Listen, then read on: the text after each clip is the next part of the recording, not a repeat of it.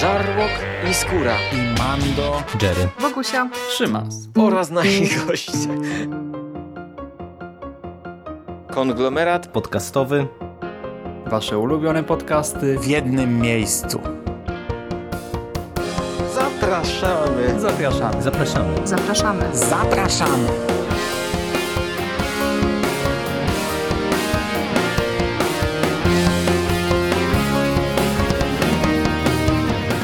Witam w konglomeracie podcastowym, czyli na platformie, która zbiera wszystkie Wasze ulubione podcasty w jednym miejscu.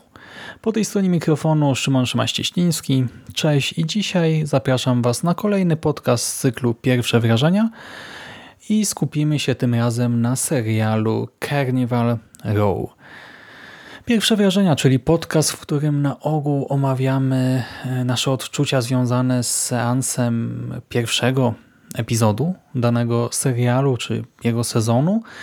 Tym razem e, skupię się właśnie na pilotowym odcinku i troszkę też na drugim. To znaczy obejrzałem po prostu dwa epizody, więc chcąc, nie chcąc Wspomnę też o dwóch, trzech rzeczach związanych z tym drugim odcinkiem, ale nie martwcie się, nie będę raczej niczego spoilował. No, ten pierwszy epizod, chcąc, nie chcąc, muszę wam troszkę opowiedzieć, by go omówić, ale jakichś mocnych spoilerów, zwłaszcza z drugiego epizodu, nie dostaniecie.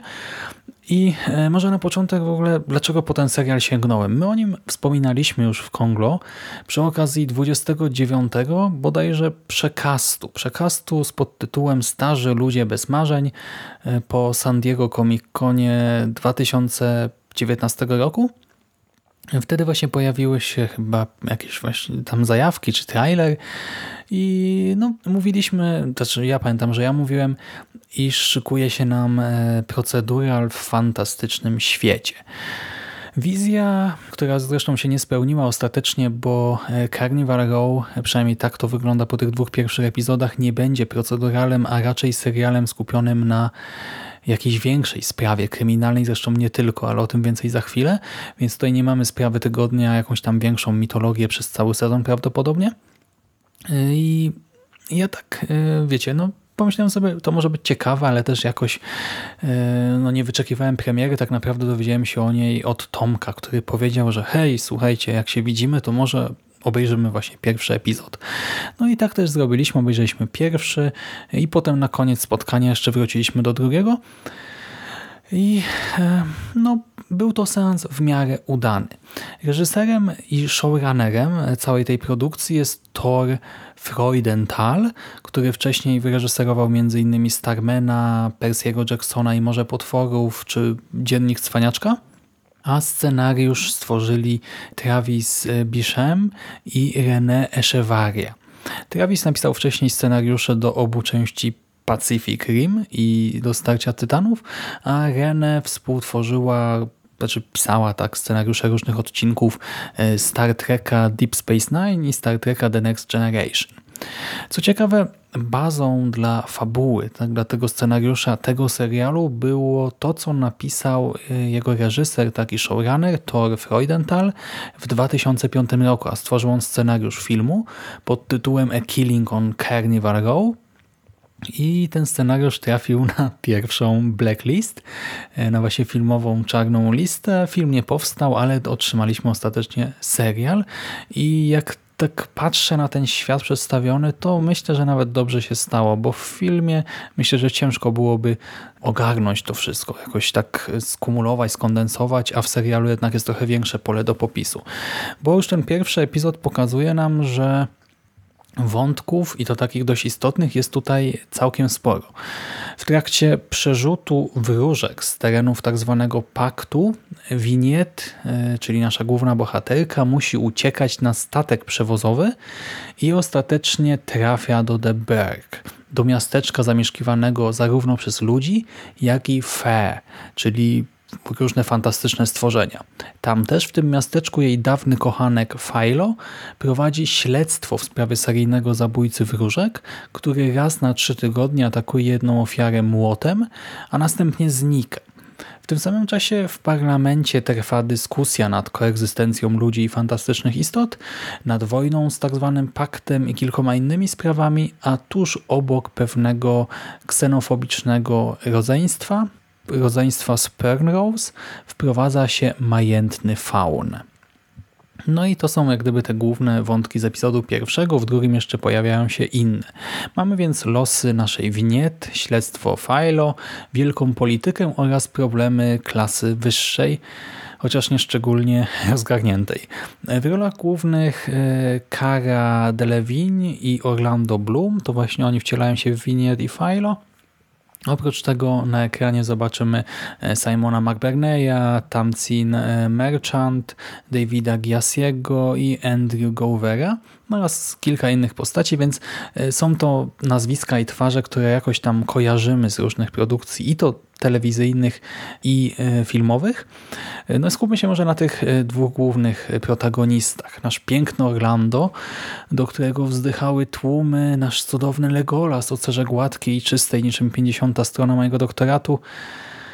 No cóż, Iszkariot stwierdził, że na ekranie widział właśnie nie Philo, a Bluma grającego Philo i ja sam nie wiem, co o tym myśleć tak do końca, bo wprawdzie nie widziałem w tej postaci Bluma, tak? Widziałem postać, ale jednak e, dało się odczuć pewną teatralność, sztuczność. Bloom bardzo się stara, e, cały czas moduluje głos, a do tego tak specyficznie się porusza, przy czym może nawet zbyt specyficznie, aż trochę dziwnie, bo gdy kamera stoi tuż przed nim czy tuż za nim, to widać, że ten jego chód jest trochę nienaturalny i oczywiście większość osób pewnie na to nie zwróci uwagi, ale gdy już raz wam się to rzuci w oczy, no to trudno będzie tak naprawdę e, skupić się na czymś innym przy kolejnej takiej scenie z jego chodem. Co zaś tyczy się charakteru, to jak ta postać została rozpisana, to Isk narzekał strasznie na jego krystaliczność i cnotliwość. No i powiem wam, że Philo rzeczywiście zostaje przedstawiony jako ten jeden, jedyny człowiek z policji, który angażuje się w sprawy dotyczące Fe, współczuje wróżkom, e, przyjaźni się z nimi i tak dalej, zresztą nie tylko z wróżkami, ale i z innymi istotami fantastycznymi, a z drugiej strony ma być trochę takim detektywem z czarnego kryminału, tak mi się wydaje, więc przydałoby się jednak rzeczywiście, żeby miał swoje za uszami. Tak naprawdę jeszcze mi nie przeszkadza może to jego pewne wybielenie, tak, wyidealizowanie tej postaci, ale przydałaby się jakaś moralna skaza. Być może jego mm, kontakty wcześniejsze z Winiet pokażą jakąś jego e, mroczną, smutną, nie wiem, dramatyczną przeszłość, bo My nie wiemy, dlaczego e, rozstał się e, z Winiet. Może to będzie ta skaza? Mam taką nadzieję w gruncie rzeczy, e, bo jeżeli na przykład okaże się, że po prostu chciał chronić ukochaną, no to przychylę się do obiekcji Tomka i stwierdzę, że jednak twórcy tutaj no, trochę przesadzili. I ta postać wtedy, jeżeli będzie zbyt wybielona, no to straci zupełnie wiarygodność i stanie się takim, wiecie, bajkowym księciem. Natomiast w Winiet wciela się właśnie Cara Delevingne i no, aktorkę możecie kojarzyć e, z Valeriana, bo tam przecież wcielała się w Laurelin. E, nie wiem, no, była Enchantress w Suicide Squad. No, wiecie o kogo chodzi. W każdym razie tutaj ta jej postać jest póki co takim Mowglim w wielkim mieście, to znaczy ewidentnie nie radzi sobie z tą nową rzeczywistością. Tak? Winiet mieszkała na terenach e, właśnie dzikich, na terenach zamieszkiwanych przez tę właśnie nieludność, przez te istoty fantastyczne. I teraz przez ostatnie tam ileś lat pomagała im się ewakuować z tych terytoriów, ale w końcu sama musiała uciekać i nie jest przyzwyczajona do funkcjonowania w republice. E, nie rozumie zasad rządzących miastem, miota się w tej nowej rzeczywistości, daje na siebie założyć obyczajowy gorset, dosłownie w przenośni, bo tutaj staje się służącą w pewnej rodzinie i ma nosić właśnie gorset, który z jednej strony zakrywa jej skrzydła, z drugiej strony uniemożliwia jej ewentualny odlot i niby Winiet dostosowuje się do zasad, które są jej narzucone, ale przy pierwszej okazji zrzuca ten gorset, dosłownie i w przenośni, by zasady łamać. Raz podporządkowuje się prawu, tak e, aż trochę przesadnie, raz chce je łamać, leci tam, gdzie akurat ją pcha wiatr, czy gdzie ktoś ją pokieruje i to oczywiście, wiecie, bardzo ułatwia pracę scenarzystom. Ja rozumiem, z czego wynika taki zabieg, bo widzowie odkrywają The Berg e, razem z Winiet, ale jednocześnie to wszystko czyni jedną z głównych postaci dramatu mało interesującą, bo dziewczyna nie ma za bardzo własnego zdania, nie ma pomysłu na siebie, nie ma celu w życiu, e, ma tam jakąś prywatną urazę do Philo, ale cały ten wątek no jakoś mnie szczególnie nie zaangażował. Właśnie już z tym jednowymiarowym Philo nie jest łatwo empatyzować, a taka przezroczysta i podatna na wpływy innych winiet jest jeszcze bardziej problematyczna w tej materii. No i ta relacja między naszą parą też jest niejasna i przez to nie za bardzo nas nawet obchodzi. No okej, okay, no byli kiedyś razem, nie wiemy dlaczego się rozstali, winiet ma mu za złe, że gdzieś tam wyjechał i nic jej nie powiedział, ale dlaczego ma nas to interesować, nie wiemy. Tak naprawdę na tym tle o wiele ciekawiej wypada drugi plan. Bohaterowie drugiego planu, czyli to nasze ksenofobiczne rodzeństwo, jego rogaty sąsiad oraz lokalni politycy, zwłaszcza rodzina Breakspearów, której potomek e, Johna zostanie porwany. Oni wszyscy wzbudzają w nas konkretne emocje, aż chce się wiedzieć, jak dalej potoczą się ich losy. E, tutaj też można powiedzieć, że na przykład e, nasze rodzeństwo jest trochę przerysowane, jest sprowadzone też do kilku takich charakterystycznych cech, ale e, mimo wszystko e, może to zagrać, tak? może wzbudzać w nas konkretne emocje, tak samo rodzina Breakspearów. Tutaj już e, nam się narzuca pewna interpretacja relacji w tej rodzinie, do tego drugi epizod właśnie troszkę wywraca nam tę wizję do góry nogami, przynajmniej tak było w przypadku moim Tomka i Pawła, bo akurat w trójkę oglądaliśmy E, ten serial. E, spodziewaliśmy się jednego rozwiązania fabularnego, dostaliśmy inne, e, byliśmy zaskoczeni, dyskutowaliśmy o tym i w trakcie seansu i po nim, więc właśnie ten drugi plan okazuje się dużo bardziej ciekawy. A nasza główna intryga kryminalna, którą właśnie reklamowano też w pewnym sensie ten serial, tak jak wspomniałem na początku, to nie jest serial proceduralny, mamy trochę większą, rozbudowaną, wielowątkową intrygę, i niestety póki co ona sobie po prostu istnieje i też nie wzbudza większych emocji, bo już tytuł pierwszego odcinka zdradza, że będziemy mieli do czynienia z potężnym złem, z mrocznym bogiem czy czymś podobnym. I e, mamy w pierwszym epizodzie taką scenę, w której nasz oficer, tak Fajlo, otacza, e, właśnie nie otacza, osacza osacza pewnego przestępcę i ten przestępca opowiada, że widział coś, o czym się filozofom nie śniło. Tak? I dlatego właśnie robił to, co robił. No ale oczywiście przez 2, 3, 4, 5 minut gadania nie podaje żadnego konkretu, a zaraz potem ginie. I to jest tak irytujący moment. Po prostu dostajemy irytujące pitu-pitu o tym, że o Jezu, co to tutaj się zaraz nie wydarzy, czego to w tym serialu nie będzie, jakie to nie będzie straszne, okropne i zajmujące, jak to nie zatrzęsie całym światem przedstawionym. No naprawdę, mówię wam, będzie się działo. A potem emocji jest tyle, co na fanpage'u Domu Horroru po zajawce zapowiedzi fragmentu okładki. No naprawdę. Ja nie rozumiem tej sceny, tak, bo ona nie wzbudza żadnych emocji, to jest taki, e, taki foreshadowing, e, bieda foreshadowing, który w dodatku jest tak niekonkretny, że tylko irytuje. No. I drugi epizod niestety nie poprawia jakoś mocno sytuacji w tej materii. E, to śledztwo no, po prostu się toczy i wiemy, że do czegoś tam musi w końcu dojść, ale na chwilę obecną nic się nie dzieje za bardzo. Jest jeszcze wielka polityka, która na etapie pierwszego i drugiego epizodu jest dla mnie zupełnie niezrozumiała.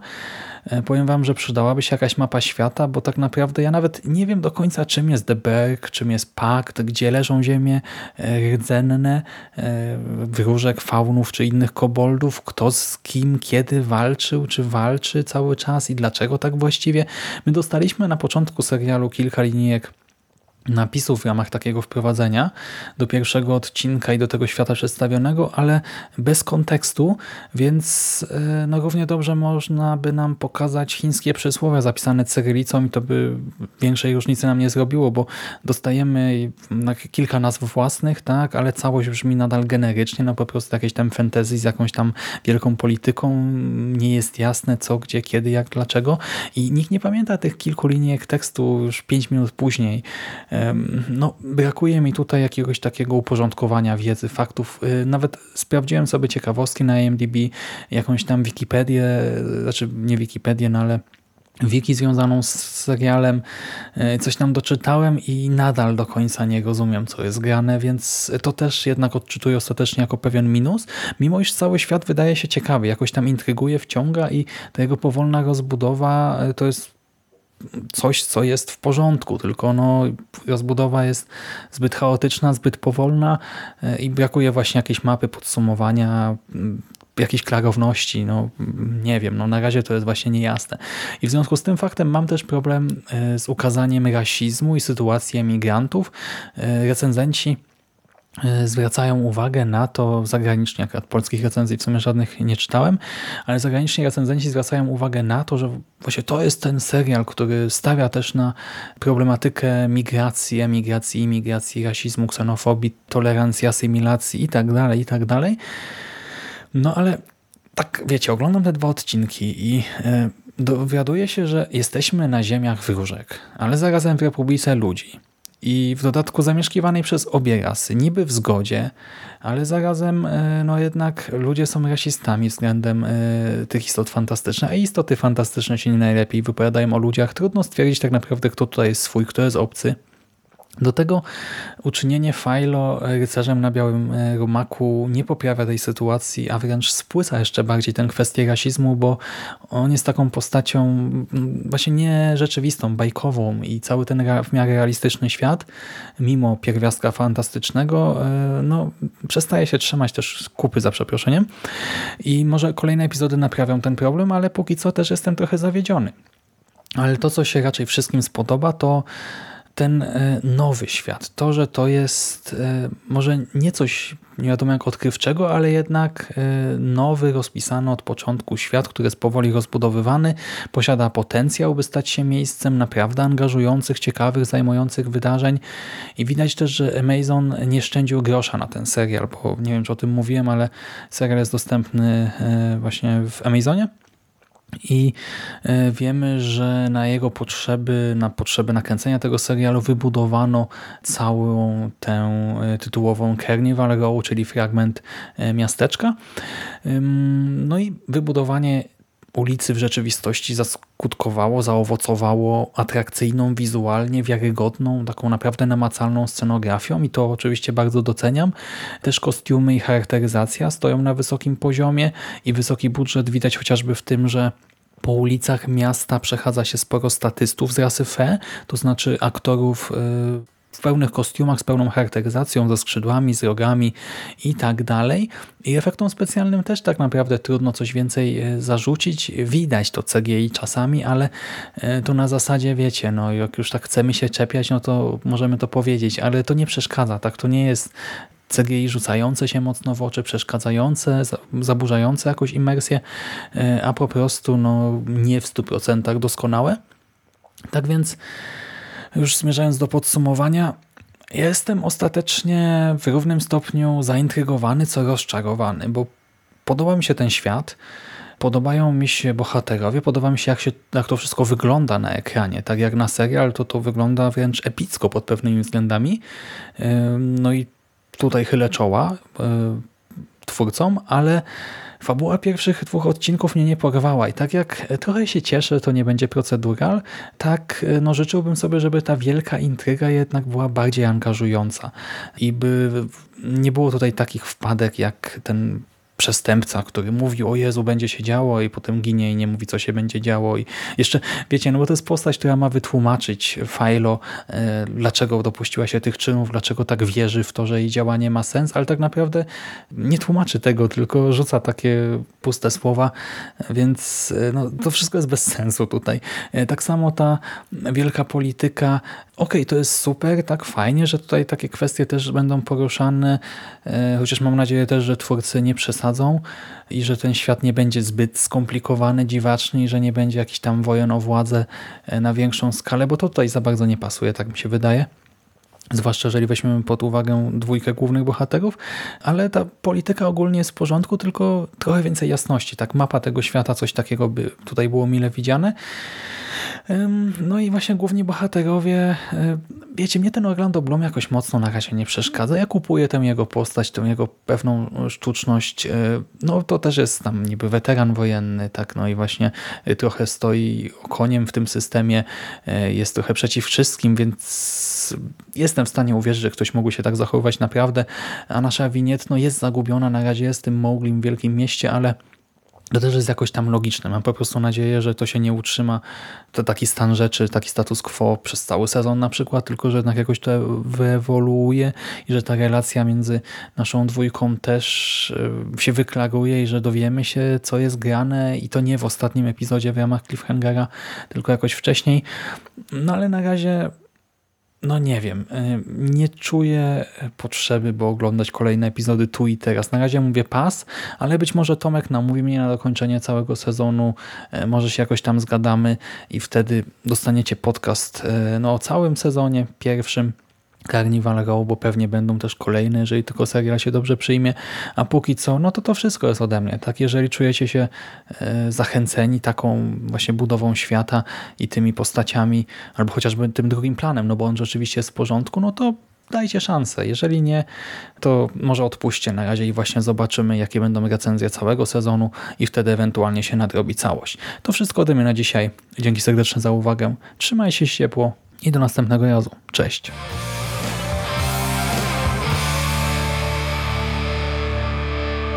Finished? That's it, man. Game over, man. It's game over. What the fuck are we gonna do now? What are we gonna do? It's over. Nothing is over! Nothing! You just don't turn it off!